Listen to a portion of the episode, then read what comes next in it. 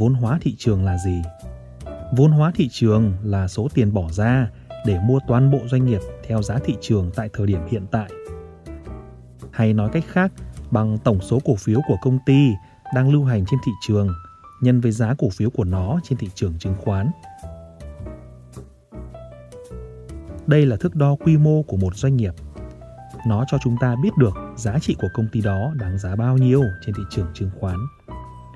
Vì giá trị cổ phiếu được quyết định bởi các nhà đầu tư, nên giá trị vốn hóa thị trường phản ánh giá trị của một công ty dưới cái nhìn của công chúng.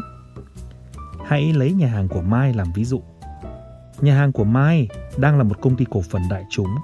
Điều này có nghĩa là các nhà đầu tư có thể mua bán cổ phần từ công ty của cô. Nhà hàng của cô có tổng cộng 1 triệu cổ phần đang lưu hành trên thị trường chứng khoán và chúng đang được các nhà đầu tư giao dịch với mức giá 50.000 đồng một cổ phần. Như vậy, giá trị vốn hóa của công ty Mai sẽ là 1 triệu nhân 50.000 đồng là 50 tỷ đồng.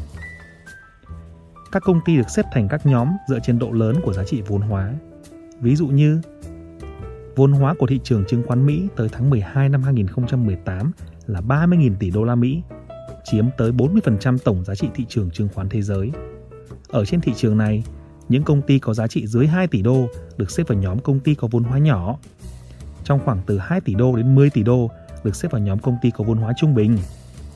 Và lớn hơn 10 tỷ đô sẽ được xếp vào nhóm công ty vốn hóa lớn.